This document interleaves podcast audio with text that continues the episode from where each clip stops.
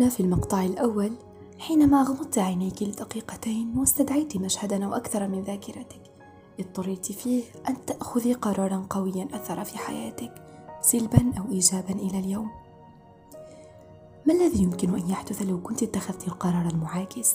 ربما كانت حياتك ستمضي في وجهة أخرى أكثر إيجابية وربما أكثر تعاسة المهم أن قرارك هو الذي صاغ حياتك من يومها وحتى ترى على أي أساس بني هذا القرار؟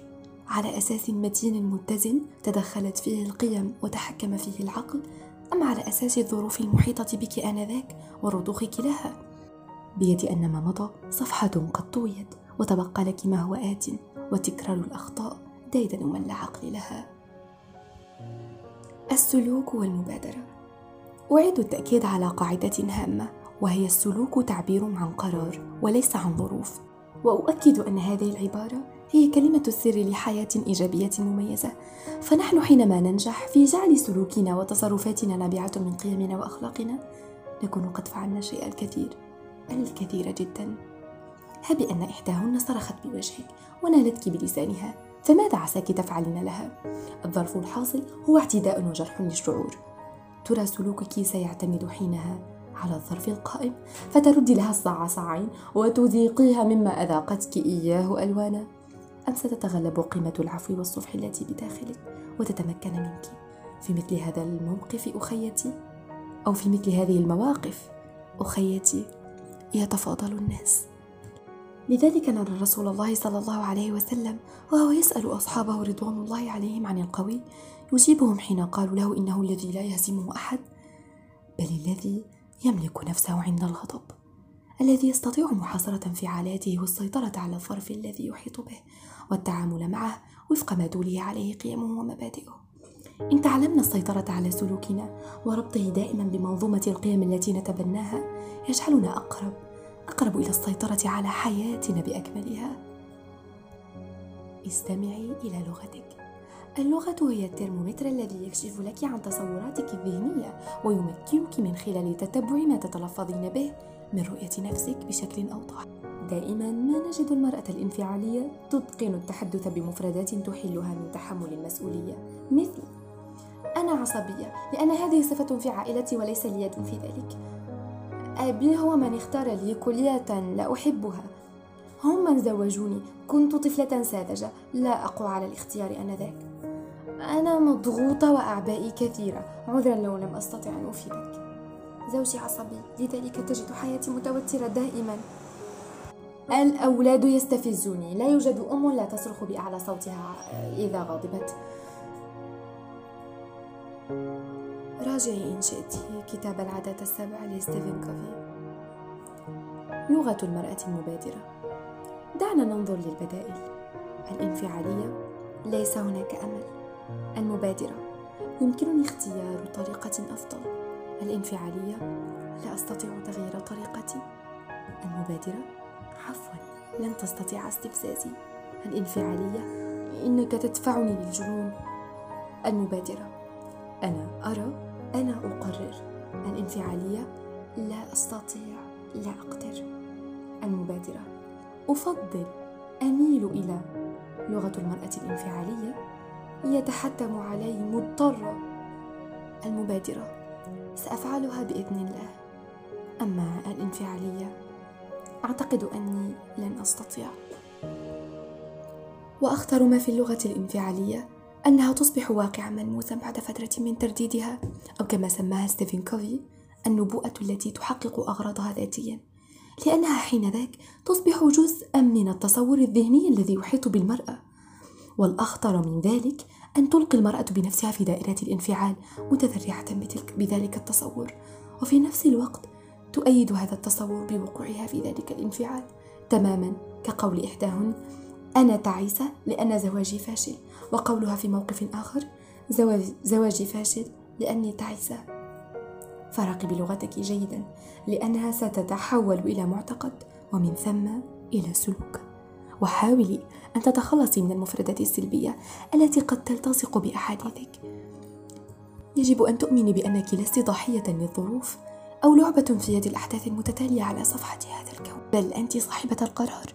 رددي دائما قوله تعالى كل نفس بما كسبت رهينة. المدثر الآية الثامنة وثلاثين. وأحذرك أن تحدثك نفسك بأن المبادرة ستجر لك التعب. نعم هي كذلك. ستأتيك بالتعب والمواجهة والصعوبات لكن لا سبيل سوى ذلك كي تكوني في صدارة الحياة. كي تصبحي امرأة من طراز خاص طراز إيجابي فاعل منتج أقرب إلى الله. معتقدات المرأة المبادرة. أولا القدرة على ضبط الإيقاع الداخلي.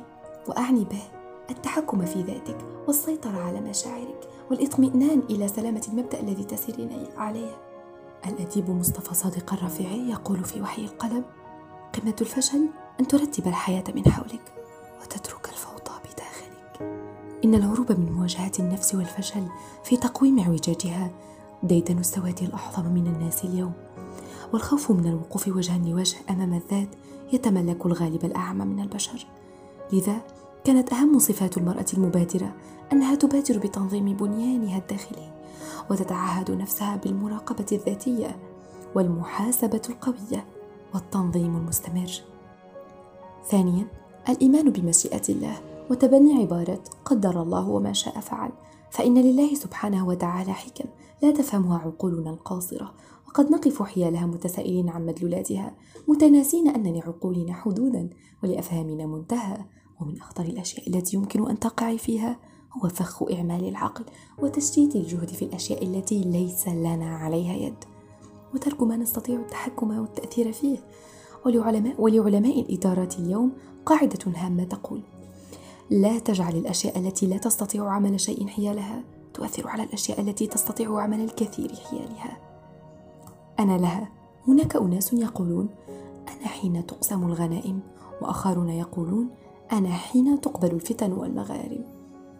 الأول يقول أنا أريد أنا أستحق والثاني يقول أنا أقدر أنا أستطيع وبينهما بعد المشرقين. المرأة المبادرة تعتقد دائما أنها المعنية عند كل نداء المطلوبة عند كل حاجة المقصودة عند كل موقف ولسان حالها قول طرفة بن العبد. ولسان حالها قول طرفة بن العبد. إذا القوم قالوا من فتن خلت أنني عنيت فلم أكسل ولم أتبلدي. حواجز في طريق المرأة المبادرة. وهناك أكثر من عائق يقف أمامك أختي الكريمة ويمنعك من المبادرة الذاتية. دعينا نلقي نظرة على أهمها. الميل إلى الدعة والراحة. المبادرة تستتبع مسؤولية والمرأة المبادرة امرأة مسؤولة. ولأن معظم النساء والبشر بشكل عام يبحثن عن الراحة ويهربن من التبعات والمسؤوليات لذا نرى أن المبادرات قليلات في هذه الحياة. ثانيا التعود على الاتكالية خاصة إن كنت ممن يؤمن بأن النساء ليس عليهن دور في صناعة الحياة والتعاطي مع مجتمعها, مجتمعها بإيجابية. عدم التعود على اتخاذ القرار. فالمرأة التي تعودت على تنفيذ الأوامر والانصياع لها تجد صعوبة كبيرة في اتخاذ القرارات لا سيما المهمة منها. رابعا طبيعة المجتمع الذي نحيا فيه. المجتمع الذي يؤمن بأن الباب الذي يأتي منه الريح أغلقه واستريح ويرى أن ما نعرفه ولو كان سيئا أفضل مما لا نعرفه. شعب كفيل في أن يزرع في أبنائه صفات السلبية ويحطم فيهم نوازع المبادرة. خامسا عدم معرفة المرأة بإمكاناتها واستهاناتها بقدرتها على فعل الشيء الحسن الجيد يحطم من قدرتها على المبادرة ويحبطها. سادسا عدم وجود هدف واضح في الحياة مميزات وجود هدف لك في الحياة أنه يجعلك دائما في حالة مقارنة داخلية حول هل, هل هذا الأمر في صالح هدفي أم يتعارض معه مما يساعدك كثيرا في اتخاذ قرار حازم وآني. مباراة حياتك. بيل ويلتش هو مدرب كرة قدم. كان الجميع يعتقدون أنه شخص غريب الأطوار إلى حد ما. وذلك لمبالغته في التخطيط مقدما للألعاب التي سيلعبها خلال المباراة. وعادة فإن معظم المدربين ينتظرون ليروا ما ستكشف عنه المباراة. ثم تكون استجابتهم بعد ذلك بألعاب تمثل رد فعل من الفريق الآخر. ولم يكن بيل كذلك. ولكنه عادة ما كان يقف على الخط الجانبي ومعه ورقة بالألعاب التي سيلعبها فريقه مهما كانت الظروف.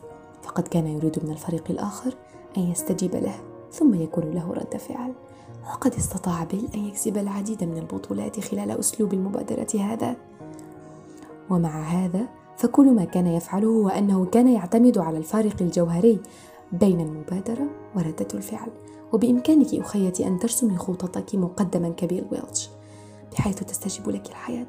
فلو وضعت في ذهنك أن الحياة دائما إما أن تكون فعلا أو رد فعل فبمقدورك دائما أن تذكري نفسك بأن تبدعي وتبتدئي وتخططي. والكثير منا يمكن أن يقضي أياما كاملة وجميع أفعاله عبارة عن ردود أفعال دون أن يدري بذلك. فنحن نستيقظ كرد فعل لصوت المنبه ثم تستجيبين بعد ذلك لمشاعر في جسمك. ثم تبدأين في الاستجابة لزوجك وأطفالك وسرعان ما تذهبين إلى جامعتك أو عملك. فتستجيبين لسائق التاكسي أو مدرسيك أو رئيسك في العمل وقد تجدين رسالة إلكترونية على الكمبيوتر فتستجيبين لها وتستجيبين للعملاء الأغبياء والمدراء معدومي الذوق الذين يتطفلون عليك. وخلال الراحة تستجيبين للنادل على الغداء. وعادة أن تكون أفعالك ردود أفعال قد تستمر طوال اليوم وعلى مدار جميع الأيام. وهكذا ستصبحين بمثابة حارس المرمى والكرة تنطلق نحوك. طوال الوقت. لقد حان الوقت لأن تلعبي في موقع آخر. لقد حان الوقت لأن تنطلقي وتصوبي نحو الهدف بدلا من انتظار لعب الآخرين ورمياتهم خططي ليومك كما كان بيل يخطط لمبارياته. انظري إلى ما ينتظرك من مهام على أنها لعبات ستقومين بها. هنا ستشعرين أنك مندمجة في الجوهر الأساسي للحياة لأنك بهذا ستشجعين العالم على أن يستجيب لك. فإذا لم تختاري فعل هذا فإن الحياة التي ستحينها لن تكون مصادفة. وكما يقول المثل القديم من لا يحدد له اختيارا فقد اختير له تذكري جيدا. تصبح الاحتمالات متعددة عندما تقررين أن تقومي بالفعل لا برد الفعل. كثيرا ما يلوم الناس ظروفهم لما هم فيه. أنا لا أؤمن بالظروف. الناجح في الحياة هو من يسعى للبحث عن الظروف التي يريدها وإن لم يجدها يصنعها بنفسه. جورج برنارد شو الحياة ليست لإيجاد نفسك وإنما لتكوين نفسك. جورج باتن. قصة نجاح. النجاح قد يأتي في حلم. جوان كاثلين رولينج هل سمعت بهذا الاسم من قبل؟ قد يبدو الاسم غريبا لكنك بالتأكيد تعرفين أحد أشهر أعمالها. هاري بوتر. تلك القصة الخيالية التي حققت مبيعات مهولة. جعلت من صاحبتها أول مليارديرة عن طريق التأليف حسب ما أوردت مجلة فوربس المهتمة بعالم المال. في عام 2007 أصدرت جوان الجزء السابع من روايتها وأصيب العالم يوم صدور الكتاب بالشلل تام. ووقف قراؤها بالملايين من كل أرجاء المعمرة في انتظار ساعة طرح الكتاب للجمهور. وقد بيع منها في الولايات المتحدة فقط في هذا اليوم 12 مليون نسخة. فمن هي هذه المرأة؟ وكيف كانت بدايتها؟ هي امرأة إنجليزية عملت فترة في إنجلترا ثم سافرت لفرنسا ثم إلى البرتغال حيث كانت تعمل معلمة في إحدى مدارسها وهناك تقابلت مع زوجها وأنجبت منه طفلة سمتها جيسيكا وبعد سنوات طلقها زوجها وحدث بينهما شجار عنيف ومتكرر دفعها إلى الالتجاء للسفارة الإنجليزية طلبا للحماية من زوجها السابق عادت رولينج إلى بريطانيا وهناك فجعت بموت أمها الأمر الذي أثر كثيرا على حالتها النفسية. فعاشت حالة من الإحباط الكبير وأقامت في تلك الفترة مع أختها في منزلها بأدنبرة.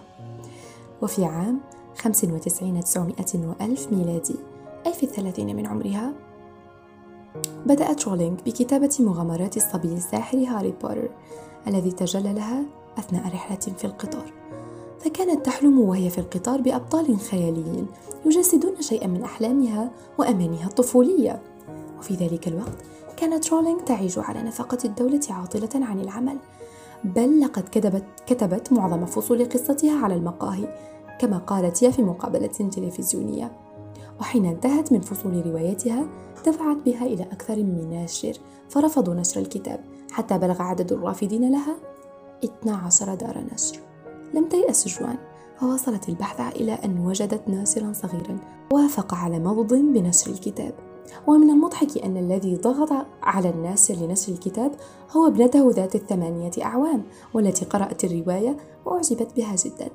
بيد أن الناشر طلب منها طلبا غريبا وهو أن يكتب الحروف الأولى من اسمها فقط حتى لا يعرف القارئ أن كاتب هذه القصة امرأة.